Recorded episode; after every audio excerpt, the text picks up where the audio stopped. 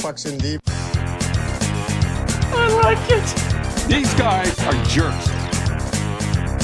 Pucks in deep. Bless you, boys. Young men expressing themselves. Unbelievable. Pucks in deep. Put it in deep. microphones on the ice might pick up in terms of language for viewers at home. I really don't give a shit, quite honestly. So, uh, Put it in deep. You know, getting pucks deep, putting the puck deep. Put pucks in deep. He's chipping pucks. He's getting pucks deep. Just put the puck deep. Getting pucks out. Getting pucks deep. Get pucks deep. Pucks in deep. Puck deep. Pucks deep. Keep getting pucks deep. I guess that's what I'm saying, Brooksy. You get that through your head? I guess so. Yeah. And it's time to a waste of time. Oh, then get the fuck out of here then. I am. Okay, see ya. Next question.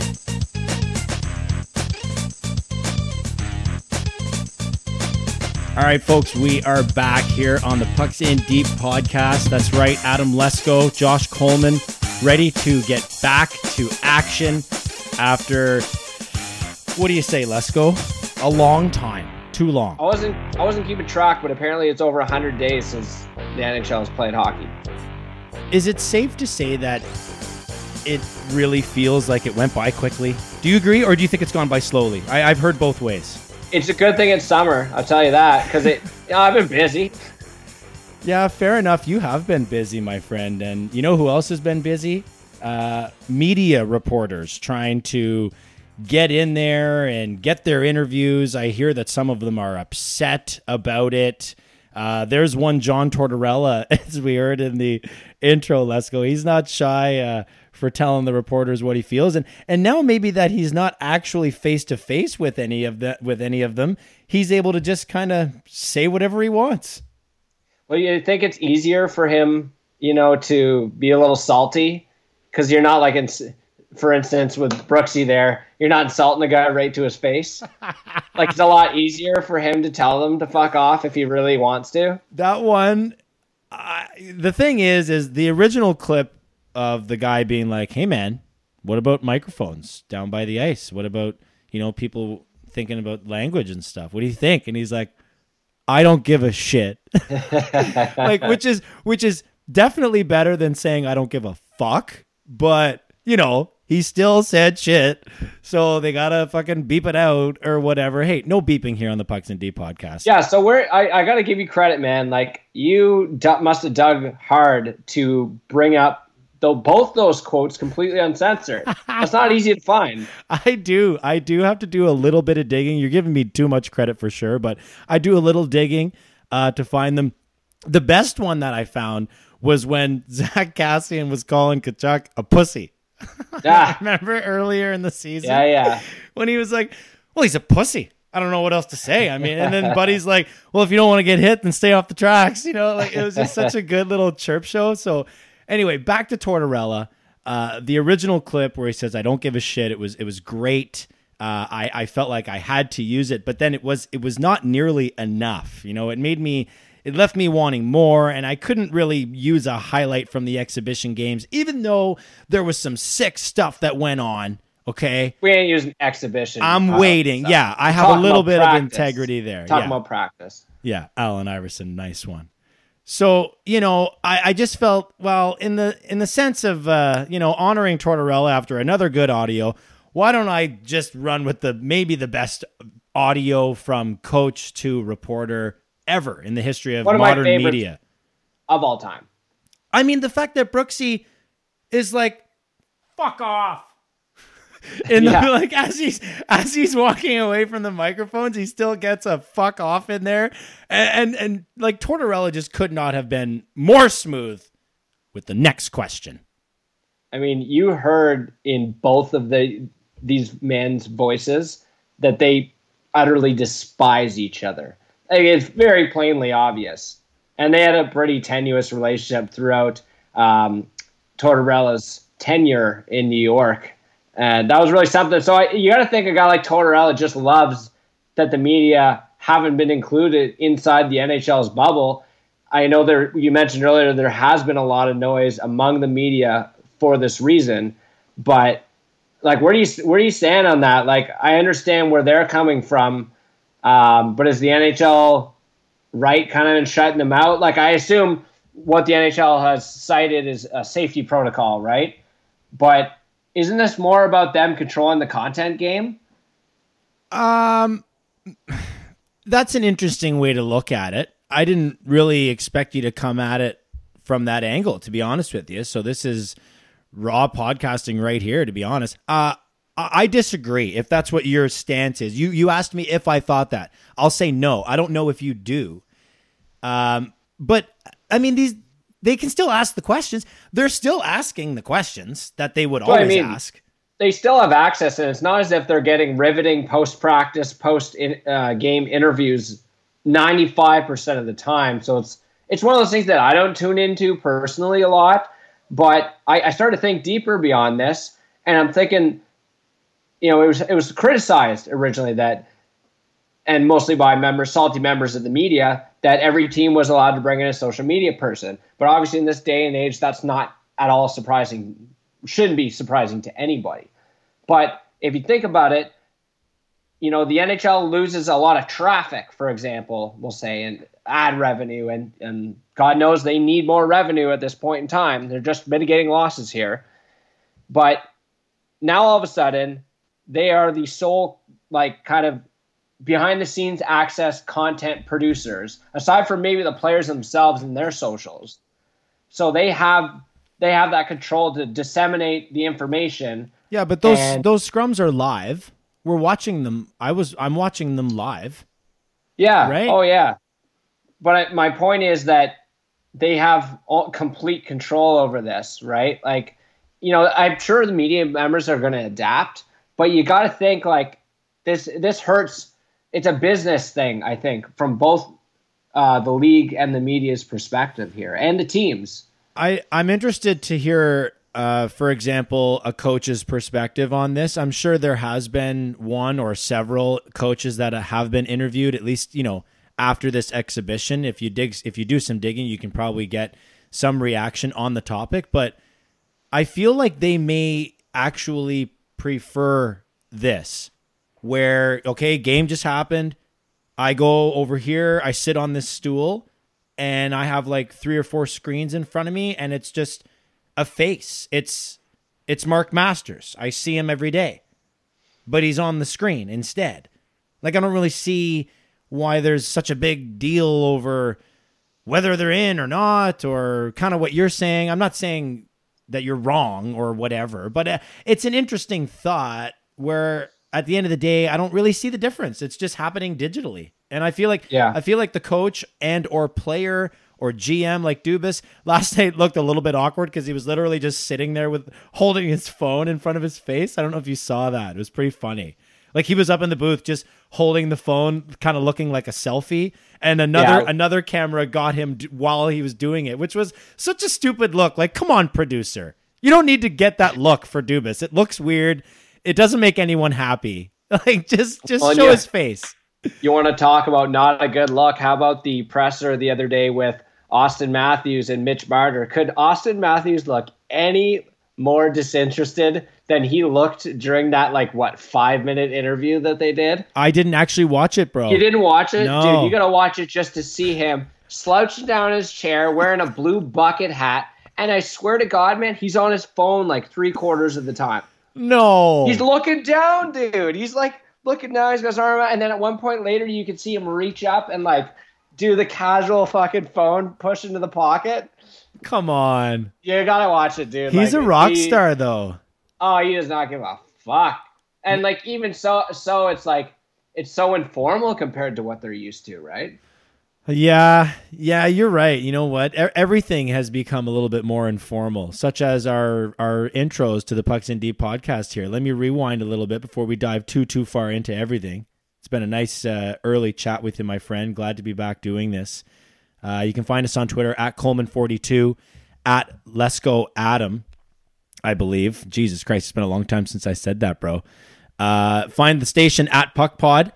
And uh, a quick little plug for our uh, our swag stuff. We've got uh, uh, some swag available online. You can find it at galantmedia.ca slash shop. We've got some nice hoodies and some t-shirts and stuff. I actually ordered uh, a Heather navy blue thing, which is you got the gray hoodie too, didn't you, dude? Right? Oh, I think everyone grabbed a gray hoodie. They've been The flying off the nice shelves. gray. So it's basically that gray, but but dark blue. And it's quite nice. It's not overly different, but you can definitely tell it's blue. So it works out for the Leafs. I'm not gonna probably have to wear it here as it's boiling in the middle of summer and we're about to get some hockey back and So it's been crazy, dude. So yeah, follow us on Twitter. Check it out at Galant Media. Uh, Gallant, Sean Galant down at Galant Media here in Pembroke. He's also got a podcast as well. Um, I can't think of the name of it off the top of my head, which isn't very good. But hey, we're here to we only agreed to plug the business. exactly. Perfect. It might be called Launchpad, I think. Anyways, um, yeah, good. there's our socials, and and welcome back to the show. Thank you for everyone that's been plucking away and listening to some playback episodes. I did notice, Lesko, that we were having a few uh, more playback episodes uh, for an interview. So some of our like Jake Hahn and, and Tyler Mataraz, for example, uh, Alberga as well was getting some plays, and the Caputi show uh, was getting some plays. So like people are paying attention, or at least going back maybe just to hear that conversation. So you know, thanks to all the listeners who are doing hitting the rewind button. That must mean we're doing something right. And uh, hopefully we can get rolling here, eh, dude? Like weekly episodes and maybe get one of those boys uh, back on the show. I was chatting with both of them actually within the last couple weeks uh, for fantasy reasons and stuff. And uh, they're they're game to come back on. They can't wait to get this thing going. And I think everyone is in that same boat, dude.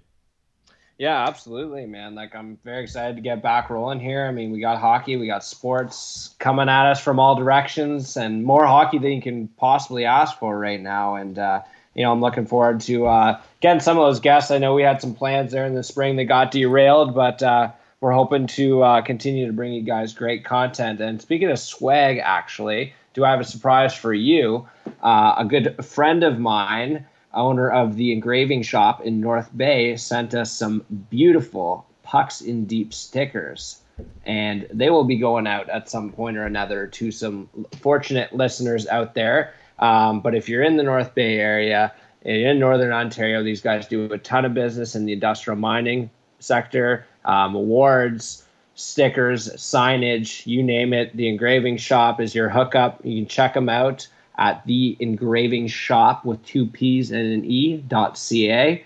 And uh, man, that's these things look dope. So me- I'm really excited to get these see. out in the public. Let me see. Have a look. Unbelievable, man. Man, they're very- pretty they're pretty well sized.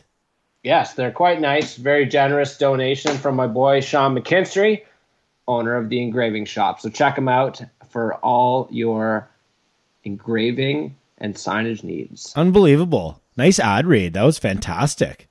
Yeah, yeah, I just threw that together. I hope he's happy with it. That was a Bissett that was a Bissonette esque ad read and one of his better ones. that guy, that guy can barely read. No, I said one of his better ones because he has had Ah. flawless ones.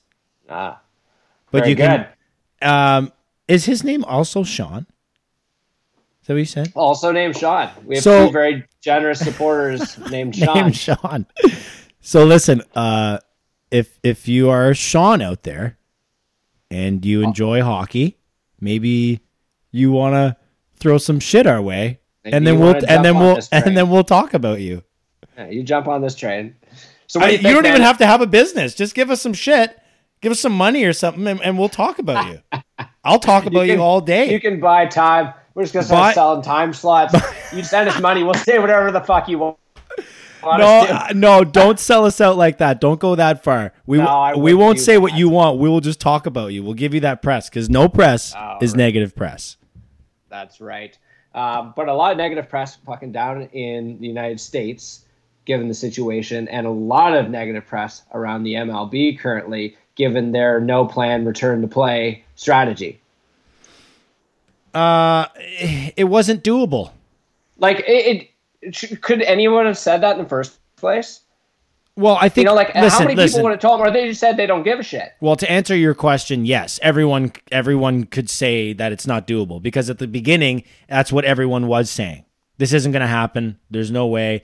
Blah blah blah blah blah blah blah. Okay, we get it. You don't think sports is important or you are mad that athletes are you know are forced to play. What about their families and blah blah. Okay well like it's not up to you. Okay we're all allowed to have opinions. And just because some of us want to have fucking sports back and and if it's safe to do so then what is the problem?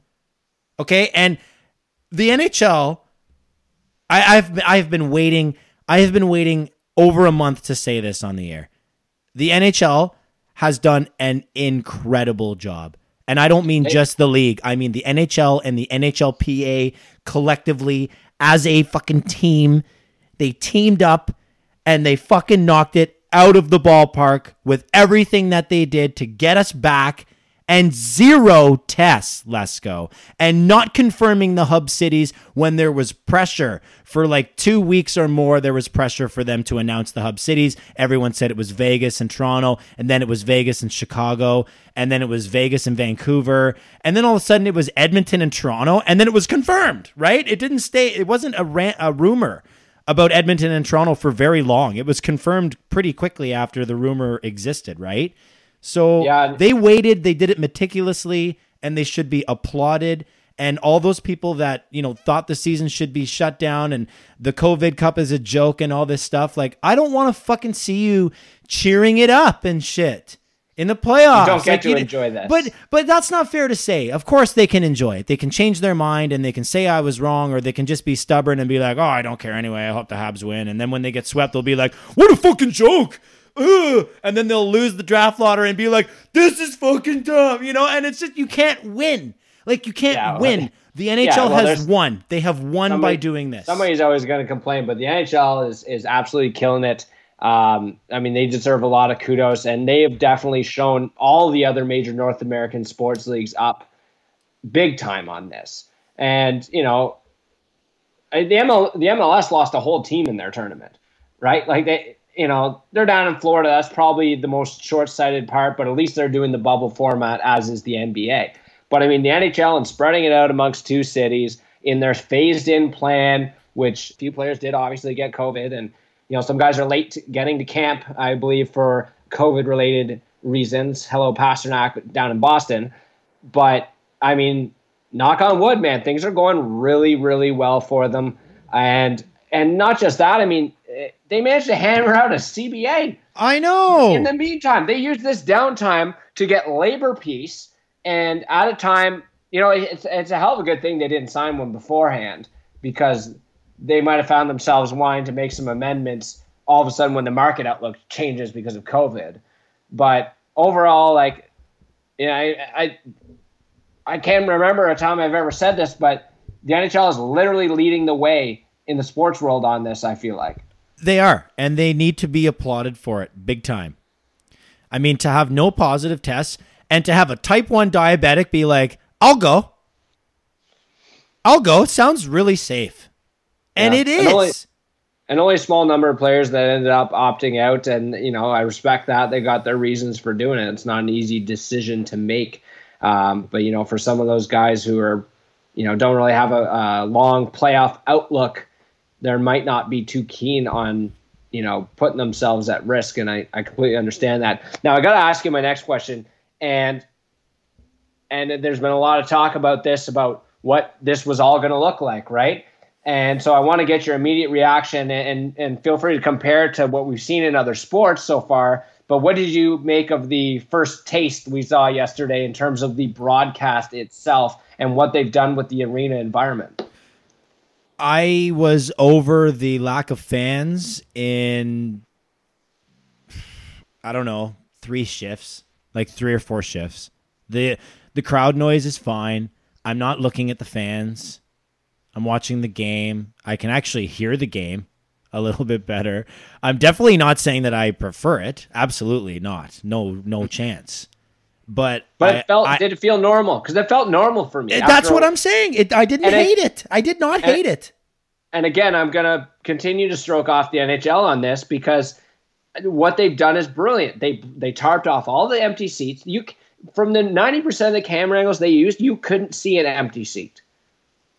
Well, no, because it's all just it's all just vinyl. It kind of reminds It's all me. it covered kinda, up. It kind of reminds me of an international game overseas where they have a lot of weird unused space where there's like a vehicle Big or something, big ad, big skull ad, and then the seats actually Hmm. start a little bit further away. And So it kind of looks like that to me. That's a way for them to, uh, you know, recoup some revenue as well. You got extra ad space. I like what they've done with the putting the team banners up there, like or the screen teams logos on the screens or whatever they're doing. Um, they've introduced new camera angles, and appa- apparently this is going to be an evolving product throughout the the playoffs. And I think we'll see that across other sports. But just to give it a quick comparison to what I saw in the MLB, I couldn't stop staring at the seats. Yeah, It was almost distracting. Like, well, because they're so empty. and yeah, and it just it's already quiet to begin with, right? So it, it just felt a little weird, and I feel like the MLB is not taking advantage of that. Like they need to, you know, they need to do something with that space, and I'm sure they will eventually. But I mean, let's be honest, they hacked together a 60 game season. See, what I- do we expect? I disagree. I, I I thought that the MLB did a phenomenal job with pumping in the crowd noise. I was very very impressed. Like yeah, the the crowd I- noise was okay. I was. Uh, I'm talking about more the visual environment. Right, fair enough. Um, I was uh, like, I was re- rewinding it and bragging about it to Kiersey. I, I was like, babe, like, okay, so normally when there's two strikes and two outs, and it's the home team pitching, the the fans will all stand up and fucking cheer and get really loud right when the pitch is thrown, and then yeah, struck him out. You know, he tried to get the pitcher all fucking fired up, and sure enough, they're they're doing it. Like whoever whoever is running the audio board again, fucking hats off to you, my friend. Like it, whatever buttons they're pressing or dials they're turning, it sounds very natural, like very, very natural. And Yeah, I have and to I- wonder how they even managed to do that, to find think- that clip. Well, I think what what they were talking about doing is is borrowing it from the from the video game franchises. Oh, Because they yeah, I did hear that. already, Yes, yes. Right now, I thought the NHL was pretty good. I felt it was a bit quiet, and I I guess maybe they don't want to like blow the doors off, you know, right away, and they're they're experimenting with it, obviously. Um, but I thought it was good. It was, I guess, it, you. It doesn't want. They don't want it to be the main thing you notice. I think so. They don't want it to be too aggressively loud, and you'd be like, "This doesn't sound real." Like, Yeah. keep it faint. But I, I'm curious of what it, what the player's perspective is on it, and you know, might take them a little while to kind of decide how they feel about it. But I wonder how much it's for them or for us, like to normalize the broadcast or to normalize playing. Maybe I, I guess the aim is for both, but I wonder how much really they care at the end of the game because a lot of hockey players will tell you, and, and athletes in general, I don't hear the crowd during the game. You know, it's just they're they're laser focused, right? But uh, maybe you're, you know, you know, part of me wants to say that you're you're lying if you don't say it affects you at certain times, big moments. I think that's where we're really gonna feel it is when there's a big moment, OT winner, double overtime in the playoffs. Well, see, Like, look at it I'm sure they're gonna cue something up and and have something for that, but we might.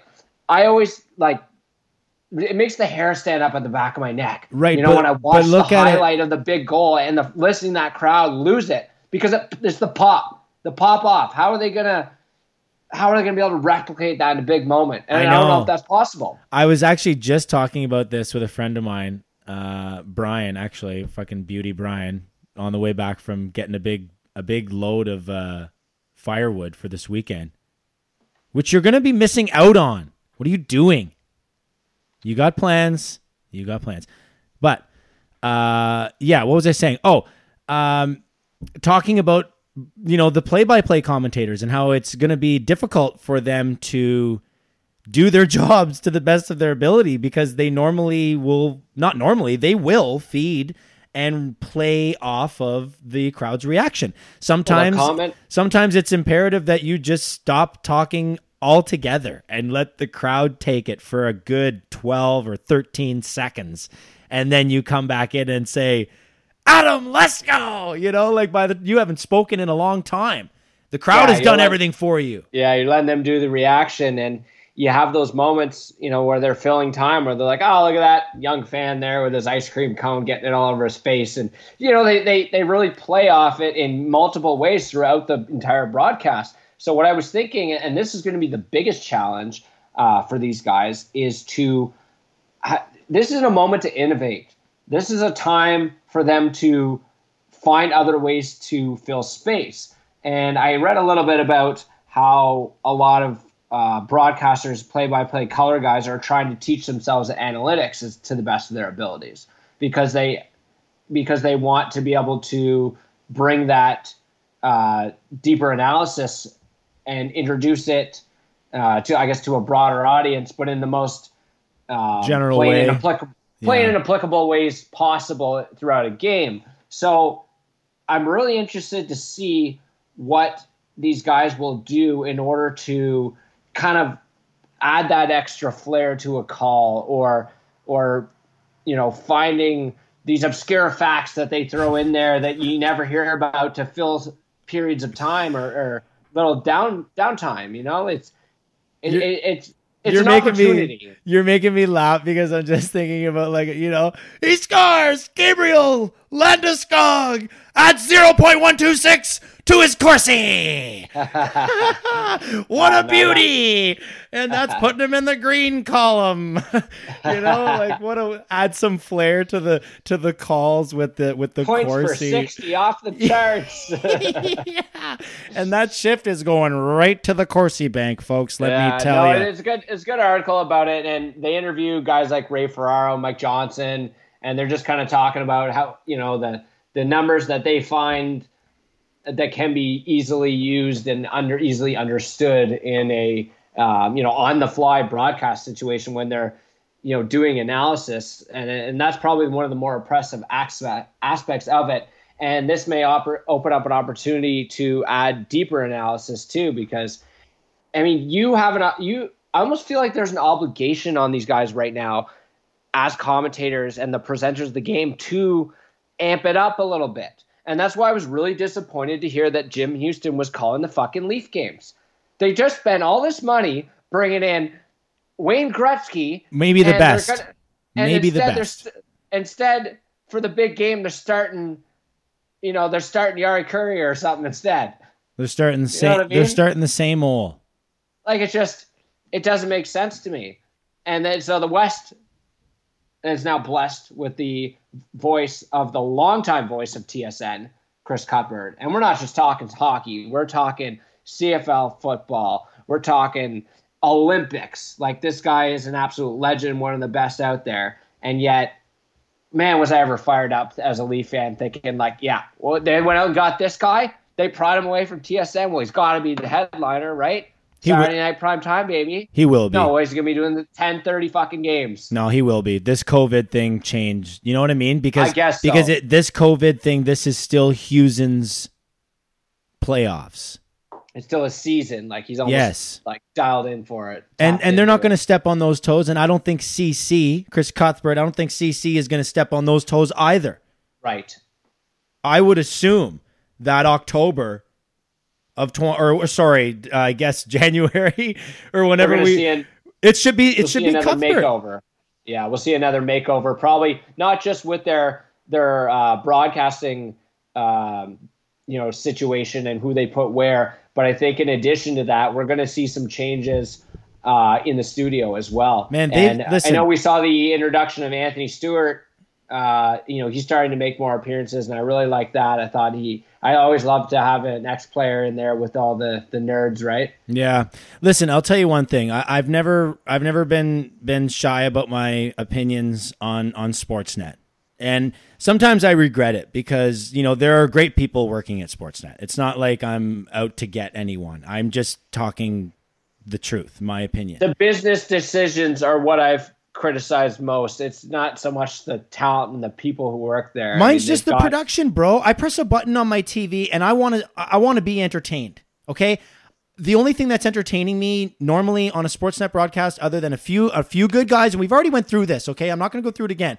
But it's mostly just the fucking game and and and more often than not if I could if I could not listen to the broadcaster and just listen to the sounds, I would because I feel like often their talent that they have actually subtracts for me personally and that's not for everybody so i get it. It's not it's not across the board. But i i let's go. Come on. I don't think i'm in a minority here with with kind of what we've what we've gone through as leaf fans over the years with the Romanuks like come on. Like we gotta figure this out. There are people out there that are really fucking good and the leafs the leafs specifically force people into buying the nhl center ice package or or or buying a subscription to NHL.tv or whatever the fuck it is, the app, the streaming app.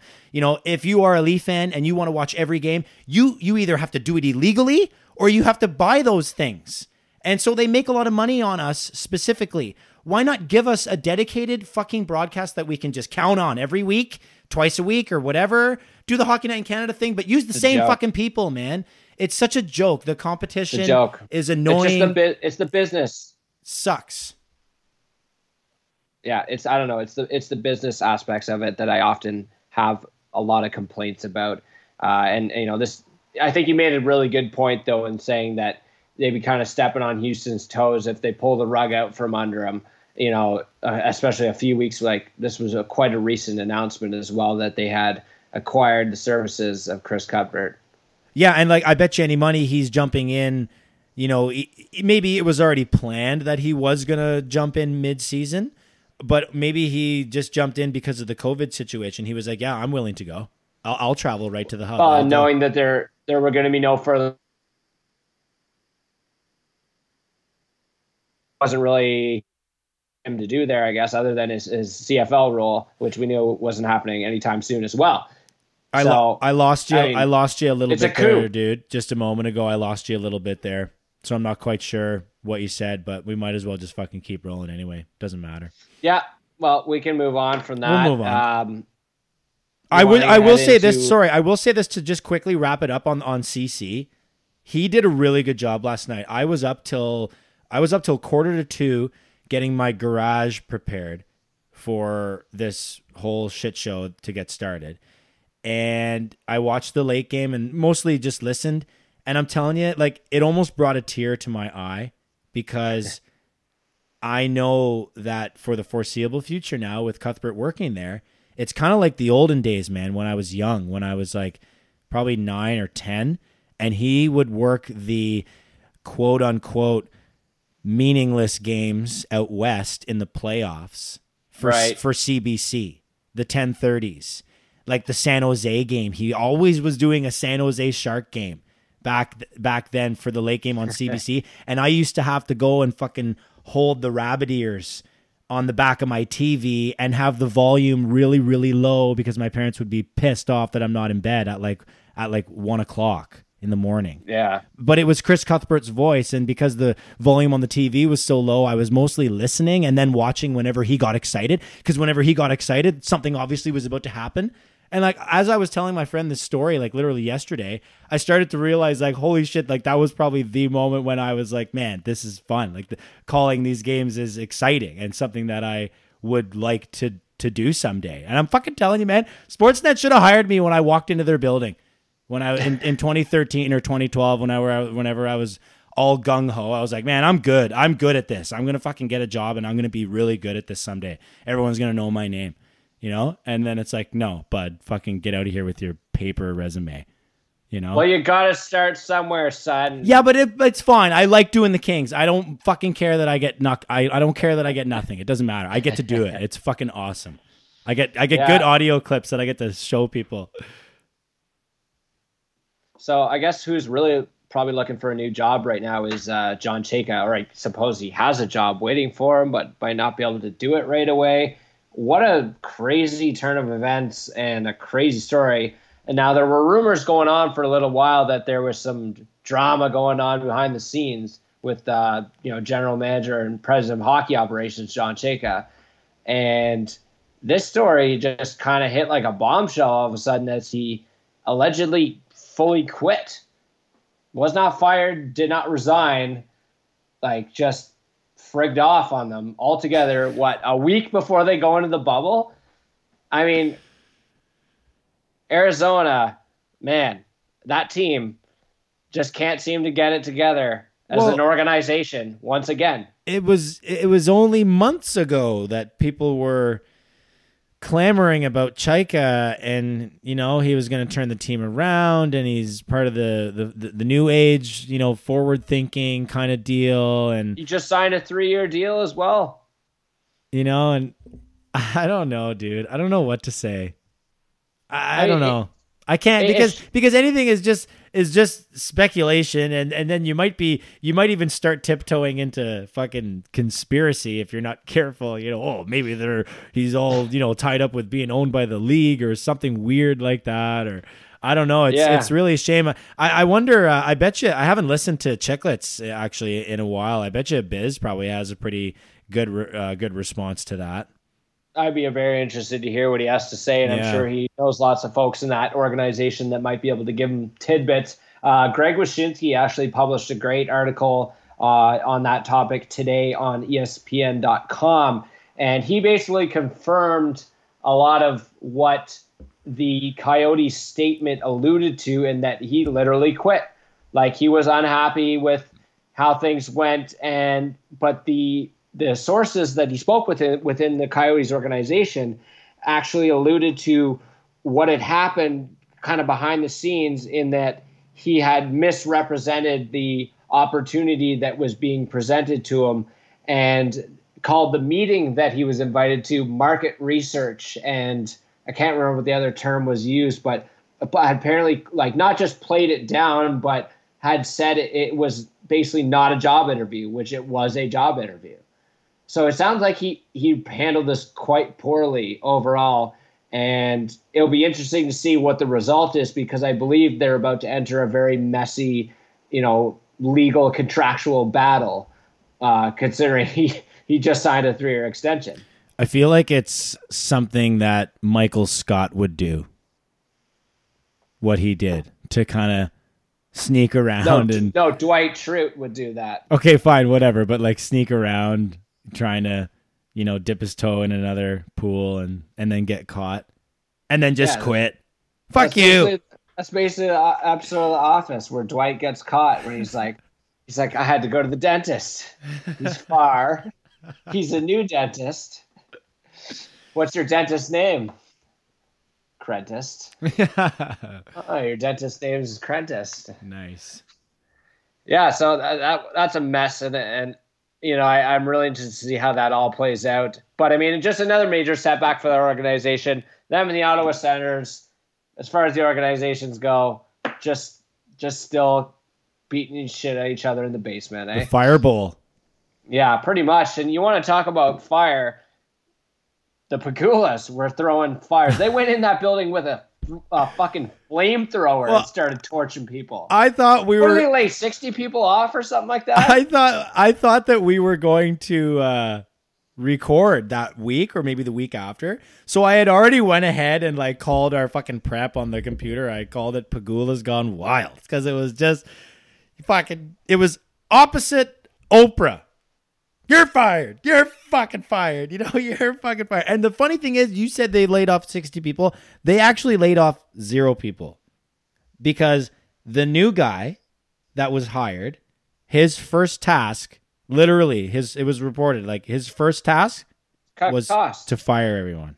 yeah, to cut costs. Not even That- like, not even like, here, man, figure out where we can cut costs. It was like allegedly like, fire all these people. Well, what it what it sounded to me as well is that that was proposed to Botterill, and Botterill basically said, "Nah, Fire Like, I me. didn't didn't want to do that." And he probably knew at the end of the day he. I mean, if you got to go out and fire that many people, you know you can't be that far behind, right? Fair enough. Yeah. So I don't I don't blame Botterill at the end of the day in that situation. Um, very interesting choice by the Pegulas.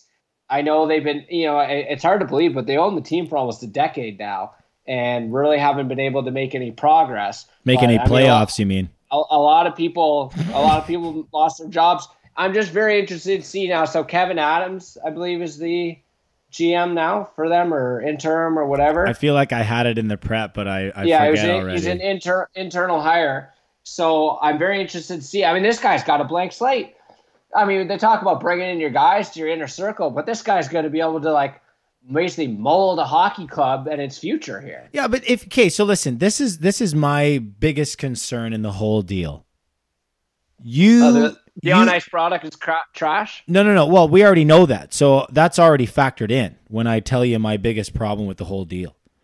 You make that significant of a change or changing of the guard or, you know, just firing all these fucking personnel.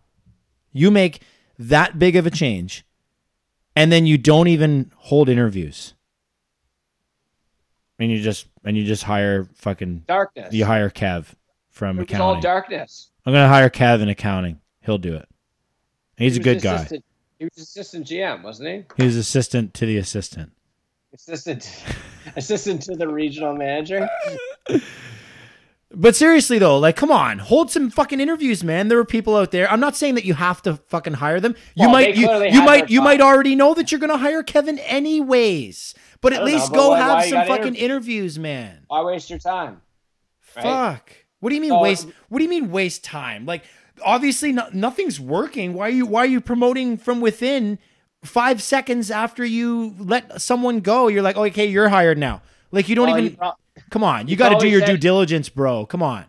Well, clearly, this man said he was. You know, Adams was like, "I have no problem firing all these people. Who do you need me to fire?" I mean, that was probably a big caveat in getting the job. Oh yeah, no, So- no. Oh, you mean like a yes man? I agree. they're interested in him and he's willing to do that horrible fucking job. That's that's not easy. But right? but but like, how big do you think the fingerprint is from the Pegulas on the team? Well, it's it's probably going to get bigger.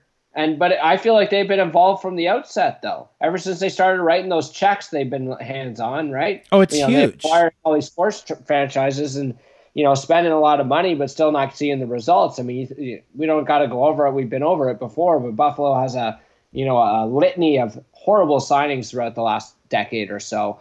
Uh, spending them, you know, overpaying for guys at free agency who end up getting buried in the AHL. Now, Buffalo, Buffalo. Sorry, Buffalo and Ottawa are two great examples of what meddling owners can do. yeah, absolutely. You know, they're they're they're too they're they're too active on the actual operations. Like there's a there's a diff, there's a reason why someone owns a moving company and hires good swampers, you know, movers of the actual division of furniture. labor, right? It, it can, you know, are you're the business person, oversee the business side of the operation. You start meddling in hockey operations, that's when you got, you know, it, it's when teams basically rogue and can be a rudderless ship on the impulses of this person's, you know, your owner's desire to make money faster or whatever it is, win faster. Jackie Now, quick- Moon wants to play starting center. yeah, exactly. Yeah, like if I, I don't know, if I owned a minor league hockey team, I might throw myself out, player coach Reggie Dunlop. now, quick trivia question for you on Kevyn Adams: Who was the first NHL hockey team that he played for? I'm just gonna say Buffalo. Toronto Maple Leafs. Oh, okay. What kind of Leaf fan are you? You Uh, don't remember that he played five games for Leafs in 97, 98? no, I absolutely do not. Is his Well, name spelled? Is, it, is, is his name spelled with a Y though? it is. I knew it. I did not See, look at anything. guy. Pardon Yeah, me. He, he was like a fourth line plug for the Leafs. Like the most games he played, he played 52 games in 99 for them. Oh, okay. 2000. Okay. Well, it was a good yeah, put year. put a whopping 13 points. So, you know. I think I. I think I did read that initially when I when I clicked on him because because I no one no one knows anything about him, so he becomes the most Googleable man in the NHL world in five minutes after he fires sixty three people and the fucking popcorn guy. Now, throughout this uh, boring period of no hockey, little to do with sports, I've seen this question get thrown around an awful lot. So I'm going to ask it to you. Would you rather, and I'm not saying you don't even have to think about this in the context of the Maple Leafs, say, Okay. but would you rather, you know, lose in this round, pre- preliminary round, if you're a team in this, and you and say you're, you know, you're a middler, you're not a cup favorite. Would you prefer to lose right now and have a shot? Say you get in Lafreniere, you lose, you get Lafreniere, or do you win the Stanley Cup? No, I, I, I no, I want to win. Yeah, I no shit. win. I, I can't believe that was a discussion going on. It shouldn't be. It's it's a hell of a lot harder to win the goddamn cup than to get the first overall. Just as Edmonton. Anyone can win this thing. That's what I, that's what I kind of feel. I feel like the playing field is is somewhat leveled in that everyone's had the same everyone's been in the same boat for a long period of time here. Dude, And it's Sorry, really on the players. It, it's really on the players here to, you know, we're gonna find out who took care of themselves. Oh, absolutely. Some guys are gonna show up and we're like, holy shit, this guy's flying out there. yeah. he spent Guaranteed. his time wisely. And we're also going to say, you know, if somebody who had a great season, say, goes out there and looks like shit, we're going to be wondering what they were up to the whole time. Well, I mean, here, like, here's the thing, man. I mean, it, it really anything can happen. Okay, it's a best of five. You you lose game one, and you're like, okay, not really a big deal. Uh, but you know, game two kind of becomes a must win. Straight. But game two becomes a must win all of a sudden. You're like, what? We just started. Then you lose again, and you're like, okay, it's fine. We're not out yet, but wait, oh, we will be out if we lose again. So now we have to win three in a row, and it's like, fuck, well, we just lost two in a row. So like, Yeah, it, I could mean, it could be over quickly. I, I know I'm explaining to people how a fucking best of five series can work. I understand we've all played rock paper scissors before, but really at the end of the day, I guess what I'm getting at is it can really come up and bite you. And with the teams that are already through, it'll be really interesting to see how they play one another because they're already through. But you don't want to coast on through and just you know not get injured. And really, who cares where we seed? We'll just see who we play. Because what if see who we play turns out to be some team that just came off a fucking hot streak and the tender is on fire and now they're coming in they've already they've already done a do or die game 5 won it deserved to win it and won it you know and now they're coming up against I don't care one of those one of those top 4 that that's a totally different mindset for what will become the first round of the playoffs, right? And now all of a sudden Tampa loses again in the first round to a team like whatever Toronto or you know Columbus, you know, because I think that would be the matchup if Tampa finished first, right? The winner of our series plays the number one seed.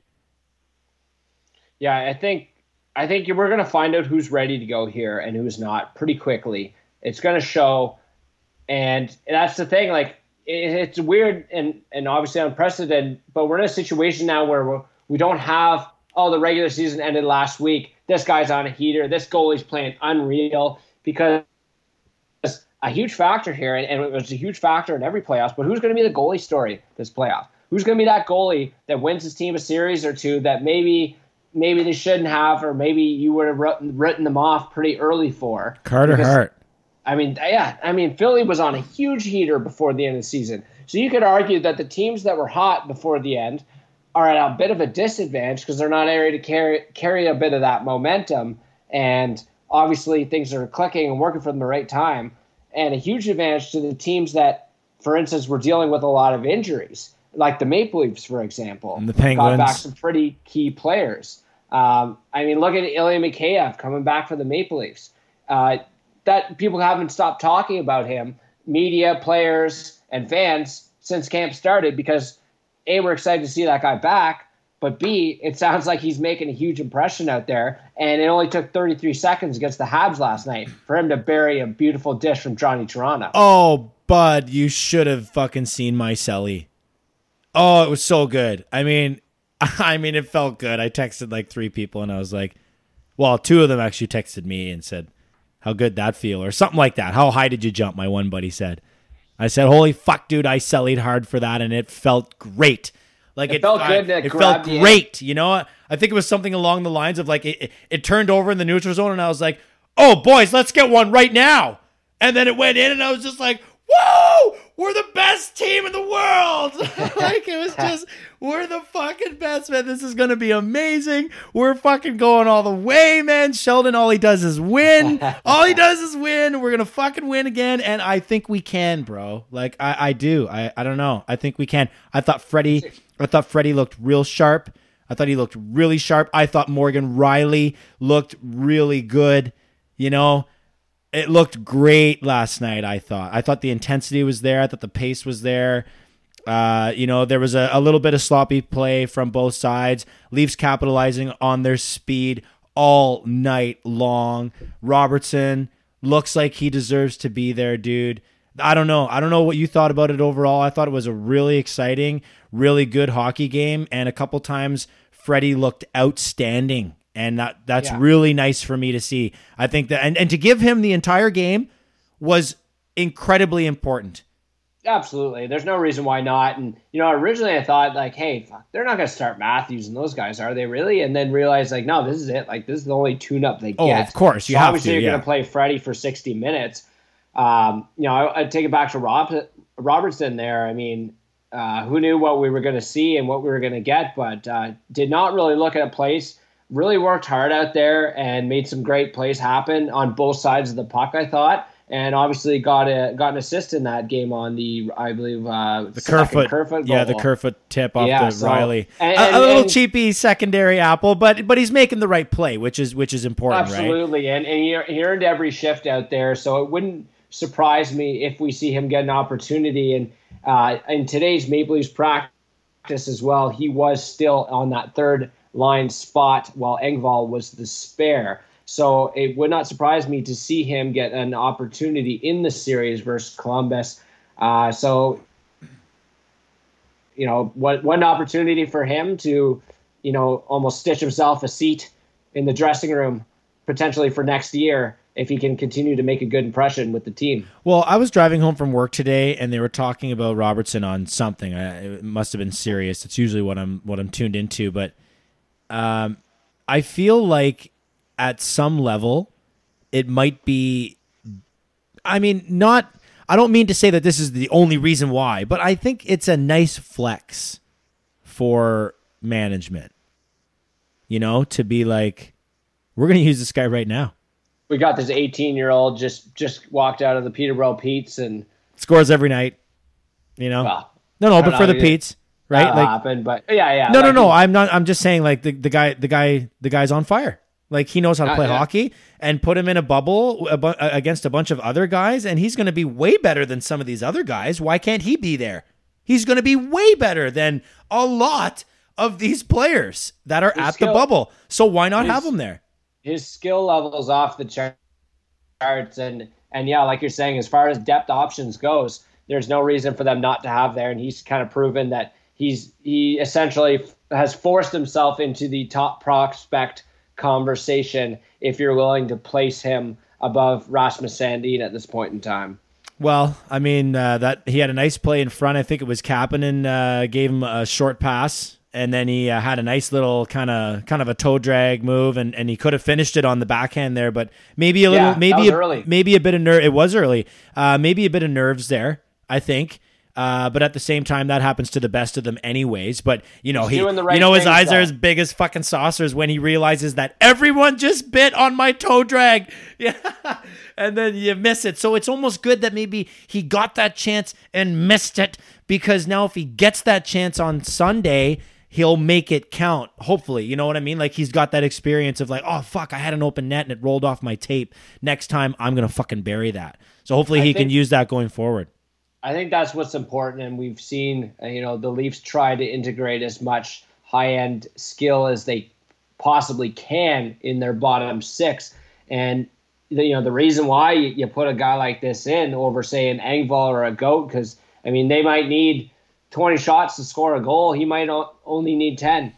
You know what I mean? Like Right. uh, you got he's we know he's got a good shot, he's got a good release, a nose for the net, so and, and you know we we can't overstate the importance of scoring goals in the playoffs not just in terms of its contribution to your ability to win the game but to swing and change a game so quickly So let me tell you, um, Tampa rolled Florida five nothing tonight in exhibition. Does that surprise you at all? no i think tampa is dialed in Uh, i've got them i've got them as my cup favorite. They're number one. My number two is st louis. I know those aren't bold picks but given what happened to tampa last year I'm very, very high on them because I feel like they are dialed in and they've built that lineup to win. Okay, so uh, n- nice extension there. I don't mind it, but I, I just meant it as a quick two-parter. So Tampa five nothing over Florida doesn't surprise you. What about uh, Chicago four nothing over St. Louis? That's got to be a bit surprising, That's no? that's pretty interesting right there. I don't want to obviously read in too much into exhibition games, but I'm of the opinion, and especially the way the lineups stack up, that Chicago may give the Edmonton Oilers a bit of a run for their money. I don't know, man. McDavid looked pretty good at about 65, 70% uh, of most of the game last night. I think he only That'll be the really dialed it up to like, he may have dialed it up to about 89%, 90% for a couple of uh, rushes, but uh, I mean, the guy looks great. He, uh, that was one of the main reasons also why I stayed up because it was, it was a Chris Cuthbert called Connor McDavid hockey game. So I was really uh, looking forward to that combo of of you know probable goats uh, of their field doing it uh, on the play by play side, and then of course on at ice level uh, with the talent of Connor McDavid. Such a such, such a treat to watch, dude, and it's nice to see that team make the playoffs. I know Edmonton, lots of jokes about the first round picks and all this and that and the other thing, but when you when you have the most electric player in the game on your roster, then you need to be you need to be in the show. I don't like You these gotta- I don't like these people that are like, "No, no, fuck them. They deserve to miss it." No, no, don't don't put that hate out there, man, cuz I want to watch the best player. I want to watch the best player play for the cup. I do. For Whether it's the I first stayed up- round or the fourth round, I want to watch him. Yeah, absolutely. I stayed up a little late to watch him as well. I mean, it's it's it's good for the NHL that Connor McDavid's in the playoffs, and it's very important in terms of growing the game and showcasing, you know, your the most important assets that the Edmonton Oilers and the NHL have at this time. So, you know, it, you gotta you gotta hope they find a way to get by the Hawks. I just I'm not ready to write off Chicago yet, even though they snuck it there by the skin of the teeth and don't actually deserve to be playing in anything right now. And I'll also level that criticism to the decision to include the Canadiens as well. Yeah, okay, fair Dude, enough. they looked like a fucking AHL team last night. Yeah. Well, I mean, there was some there was some good intensity, but outside of that, yeah, you can't you can't win a game with intensity. I understand they don't match up well against the Maple Leafs, and that showed. But I mean, hey, I'll give them some credit. They were three and zero against the Leafs in the, uh, in the regular season, but Freddie Andersen didn't play in those games, so Yeah, true. I don't know. I don't know what you want to say about it. And that was uh, pre Campbell, I believe, as well. So we, we don't want to harken back to those dark, dark times. But what a year! I mean, look, look where we are right now. Look what we got to watch. We've got nonstop hockey for 12 hours, pretty much throughout the day. Sprinkle in a baseball game. They only have six games off. The Raptors are starting this Saturday at the same time as the NHL playoffs. The Maple Leafs are on Sunday. I'm gonna have to go get a lot of beer. Oh, my liver is uh my liver is in trouble. And as as you know, I'm not uh, a huge drinker, Well, that's summer though for you. but it is summer. They they go down a hell of a lot easier. Uh they definitely seem to taste better. Um so yeah, I'm off next week.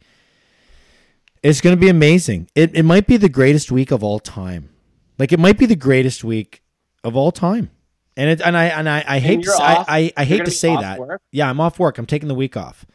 Oh Um, wow, you're doing it right. Eh? and and and, and you're not gonna feel miss a minute. You're really gonna be glued on that. well. Let me tell you something here between you and me and all of our listeners. So I, for, you know, between you and me and everyone, um, Kirsty's not going to be here. She's taking the week off and she's going up north to visit with her family uh, at their hunt camp. And I, I've gone the last uh, three years, I think, or two years. I've gone, and uh, you know, this time it's kind of just the uh, the parents and the siblings, her her brother and her sister. And I was like, well, then that's perfect. Like, you know, there's no reason for me to be there and be like the seventh wheel or whatever the fuck it is, like the weird extra person at the at the cottage, right? So I don't. I'm not going. I get to stay here and watch hockey for like 14 hours every day, all all day, double TV, You're doing it right, man. right? I think so. I will buddy. definitely be over there at some point or another uh, because I am. Wow, am I fired up? Especially considering I didn't think we were getting hockey at all. oh come on, were you really in that camp? Well, man, I, or if you flash back to the last time you know, not maybe not the last episode we did. It's been like oh, over a month now since we've done one, but I was I was trying I, I was tempering my expectations. I did not not want to get overly excited because we really didn't know where this thing was going. And considering what the fuck's going on down in the states right now, we're lucky we have any sports at all. Yeah, I guess. We're lucky they found a way. Yeah, but I mean, I, I don't know. I maybe I was just head in the sand kind of deal, but I, I, I felt confident the whole way. I, I don't know why. At first, it was blind faith. I'll admit. I have to admit because how the fuck did we know? Uh, they didn't even Oh, know. we- they they had no idea. They, gotta they weren't telling us anything, you know. But then when as they started talking, I was like, okay, all right. They're obviously not just folding. Like a lot of other leagues were just like, yo, we're done. You know, lots of them were like, yo, we're done. And the NHL was like, no, we're not going to define done yet. We're still going to remain Yeah. paused. And that was hopeful for me. And then the first time they spoke, and the second and third and fourth, every time they spoke, I felt more and more confident. And then all of a sudden, they throw in this huge fucking box of fireworks onto the whole thing and say, oh, yeah, by the way, we're extending the CBA and we're going to the Olympics too. Like, holy Yeah. fuck, man. They just, they, they, they, a- they took advantage of having all these guys in the same room at the same time, all negative tested, you know, and talk about this pandemic and realize there's more to this than what they used to think, you know? Maybe there was more of a human thing going on in those boardrooms and they agreed to make it work and they did such a fucking good job and I can't Zoom call, applaud them. No enough. boardrooms. Or sorry, yeah. Zoom- Zoom S- Sorry, yeah. You, you know what I Yeah, mean. Same, same. But I mean, they did they did a fantastic job in getting that done and, and kind of locking in the labor piece. And you know, unfortunately, it's it's going to be a, a kind of a grim cap situation for teams like the Maple Leafs moving forward. Uh, given as you know, they might have had really banked on the cap going up when they signed some of those deals, but uh, I think we got the right guys in charge of that department to look after things for the Maple Leafs moving forward. But man, I, I just I, I'm so impressed, and and you know, like I said, knock on wood. Let's hope that things continue to go smoothly. But I really think that they're doing it right, and they put themselves in a position here to succeed, not just with the what the their playoff format is, but moving forward. And it's going to be really fun, man. So, lastly, and uh, I kind of forgot about this one, and I forgot to put it in my notes. Um, quickly, I guess Seattle. Oh, I love it. I love every. like? I love everything about Seattle. I, I love the logo. I love the colors. I love the name. I like. I feel like it might be Kirsty's favorite team. Like she, I showed her the picture and she was. like, she was like, I love those colors, and I was like, I was like, so do I. I was like, so guys like this color, girls like this color. I was like, they're they're nailing it from a pure marketing perspective alone when they start throwing up their caps and their t-shirts and their hoodies and and stuff like that. It's going to be a sharp sell. It's going to be the hot ticket early, you know. And uh, I even showed her a couple of, of the concept photos that actually the team's Twitter account sent out four different Bauer hockey gloves with all the different custom colors. And Right. right away, both Kirsty and I were like, I like this one and this one. And I was like, me too. It was like the white one and then the light colored blue, whatever kind of color, green, blue, that aqua color is. Uh, I, I'm I'm a big fan, dude. I I think it's uh, Yeah. new new age, modern looking, simple. I saw some other concepts that people were like, "Oh, this one is stupid. It's just a big S." Blah blah blah. And it's like, hey, well, like I don't know. It's it's it's fine. Like there's nothing wrong with it. Wait till you see it on a jersey. Wait till you see it in the standings. Like give it some time. You know, everyone's so quick to make their judgment. I a lot of time and effort and market research into it. Uh, it was interesting to kind of read the behind the scenes story as to how they settled on the Kraken eventually. Uh, I wasn't a huge fan of the name initially. Like I thought it was cool, but I wasn't like I, I just thought that there were better options for them, and I wasn't. You know, I just didn't seem to have any association. And I, I you know what I pictured? I pictured one of those gaudy like minor league jerseys from like the mid '90s. You know, with some crazy fucking octopus looking thing on it. so I'm glad that they went with this kind of minimalist and very like mysterious sort of logo. I think it's pretty sharp. And the color scheme, as you said, is beautiful. And But and, what yeah, do you think could have been better? You said there's lots of things that was be- that I, were better I thought, than Kraken. I thought the Sockeyes was a good ch- choice for a name, and, and not just because I'm a huge fan of alliteration, but but what's a sockeye? I thought uh, salmon. Okay, so like, is it like? Are you afraid of it? Salmon can be kind of big, but You know what I mean? Like like the ducks, right? like the d- duck- Are you afraid of? Are you afraid of leaves? Well, no, no, I don't. I'm not saying they all have to be aggressive, but if you're kind of going with an animal, If you're going with animals, got to be. something it's it's kind of lame if it's the bears or the lions or something like that. Everyone Well, takes. bears and lions are fucking. no, no, no, but no, but I'm saying everyone takes those names. What are you going to be, the Seattle Bears, and you're going to be the eighth, Right. the eighth Bears franchise? Like you want to come up with something new. Yeah, you, yeah. you have that original name. And it all the marketing is built right in. You've got a liquor sponsor like lined up Yeah, at the door, that was cool, and yeah. you know you can you can release the Kraken before the games. You know, and and it is a mysterious, you know, mythological uh, creature that's not a fucking centaur or something. you know, like it's it's in the deep blue sea that no you know no one knows anything about a hundred miles under the fucking sea. You know, so it, it's it's neat. Like it's mysterious, and I, I'm I'm a big fan. I think they're gonna I think they're gonna hit the ground running, and I think they're gonna have a, a good chunk of of support. If not from new local fans, definitely Buffalo fans and Ottawa fans. You think so? Jumping ship. Well, I mean, now's the time, right? Interesting. Well, maybe not so much for Ottawa. I shouldn't harp on Ottawa too much. They do have a bright future. It's just sad that that flame will be doused. I think before before it ever really starts to take uh, to take flight. It's got to be a tough time there when you're like a, a diehard of a fan and they're not, you know, all this teams are coming back and yours isn't. Like, I guess it's not surprising in that situation. Well, it would be like us being severely worried that we were going to lose all of our guys. like I feel like Mitch midsummer, if the Leafs weren't in this, I'd probably give very few shits. I'd have a hard time getting getting into it. Oh, just because it's me. midsummer and it's like you know I I'd, I'd watch it like casually, almost like I'd watch baseball sort of thing. Ugh. Yet he has a got no fucking skin- hockey podcast. I got no skin in the game, dog. All I see is skin. Why are you wearing no shirt It's hot as fuck in my office. in my office? This is my office. Don't you see the bookshelf behind me? I do. It is a nice bookshelf.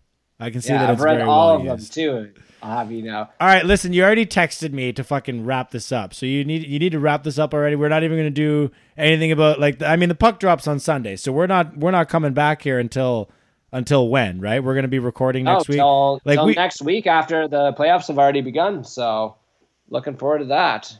We'll have plenty to talk about actual hockey, things happening on the ice, I not like just it. business and uh, you know pandemic planning and fucking all this crap. I mean, jeez. We, I mean, we didn't do a lot of shows in the meantime, but we at least found a way to grind out a few episodes. But boy, oh boy, am I ever relieved just to have sports back in general. Yeah, I agree. I mean, man. if the NHL didn't come back and another sport came back, we might have just had to convert podcasts to a different sport. You know, it's kind of true, dude. I I feel like after however long we've been doing this, um, what is it like a year and a half? Coming up on two years. Coming up on two years, right?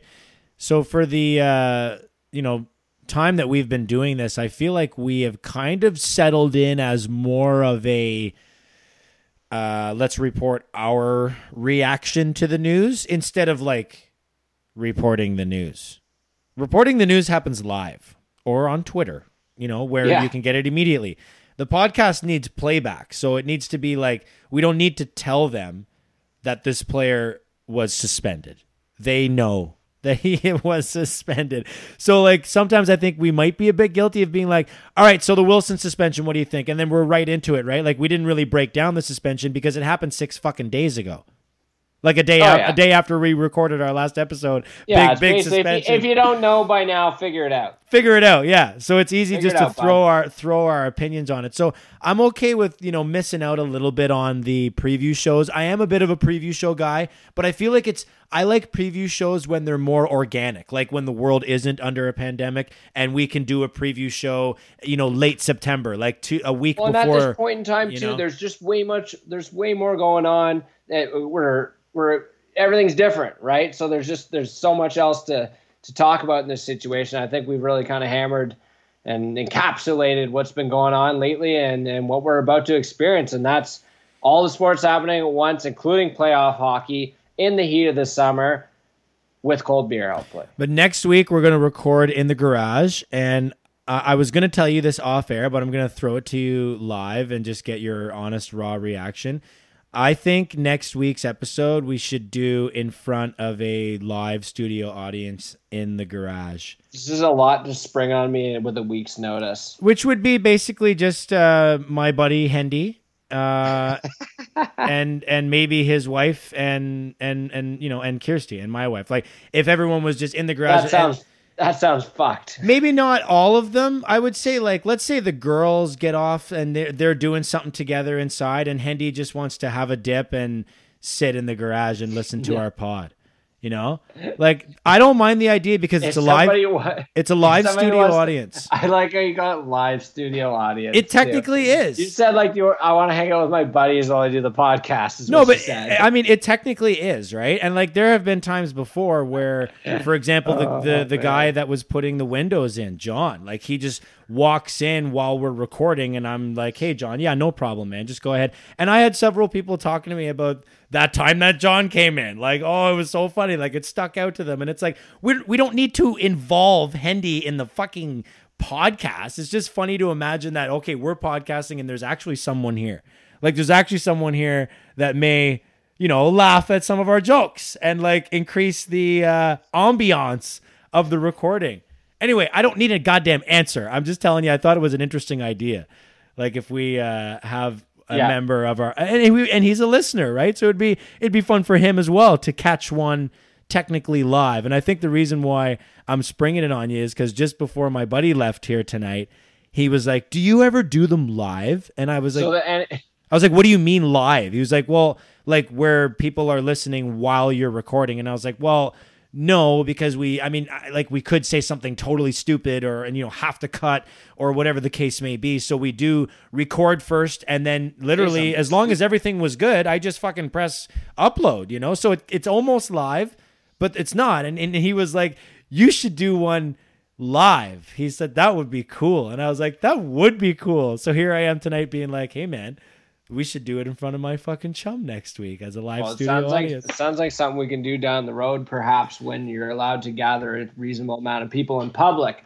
I Oh, mean, we, can, can't just be like shoveling fans, and NHL can't have fans. How are we supposed to have fans? Well, we well we could we could obviously social distance while we do it. I don't give a shit. All right, brother. Well, as I, you want to wrap it up, you don't need like. Yes, sir. What's gonna happen Sunday? What's your call on Sunday? Are we coming out What's flying? my call on Sunday? I don't know. I might see you. I might not. No, no, no. I meant for the Leafs. Are we coming out flying, or like what do you got? You got a big Oh big yeah, win we're for the burying Leafs. them on Sunday. like huge, putting them before spot at least. huge Empty statement. netter for Hyman. Oh my God, Hyman was good last night again. He, no, again, he always is good. man. When We is he not this. good? Exactly. Someone took him in the fucking fantasy pool that I was in, and I literally private messaged the guy, and I was like, "You're a dick. like you're a dick." That was a reach. Like I showed him the other guys available, and I was like, Mikheyev was available. Okay. Now I know Hyman plays with Matthews and all that fun stuff, Yeah, but like, he's guaranteed top six. I guess he agreed. He's like, "Yeah, whatever. I just wanted him because I knew you wanted him," and I'm like, "That's mean. It's not fair." Matthews gonna bank pucks off him. Then good choice. Right off his ass. All right, man. Well, I guess cold, cold close. Even though I'll put our funky outro music in uh, post. Let's not do this anymore. We're doing it in the garage. New studio in the garage, six feet. I got a nice big workbench. We can sit across from one, each one another and yell in each other's faces. I'll put a plastic divider. so up. now we're now we're gonna so now we're gonna social distance. yeah, I'll put a so I'll put a fucking divider up. Right. I'm just gonna throw shit like that and spit on it and shit. All right, man. Well, listen. Uh, thanks for making time. I know it was a late evening here to get it done. I just, I was, we, we obviously wanted to hit the hit the airwaves before uh, before the puck drops, right? So, really, really looking forward to the weekend, man. The long weekend. It's gonna be so nice.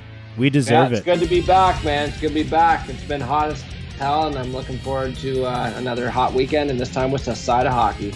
Right on. Well, thanks for joining us here on the Pucks in Deep podcast. That was the voice of the one and the only Adam Lesko. You can find him on Twitter at Lesko Adam. Find myself at Coleman42 and follow the station at Puck Pod. And we're back, baby. Thanks for joining us once again. Episode 65 is a wrap.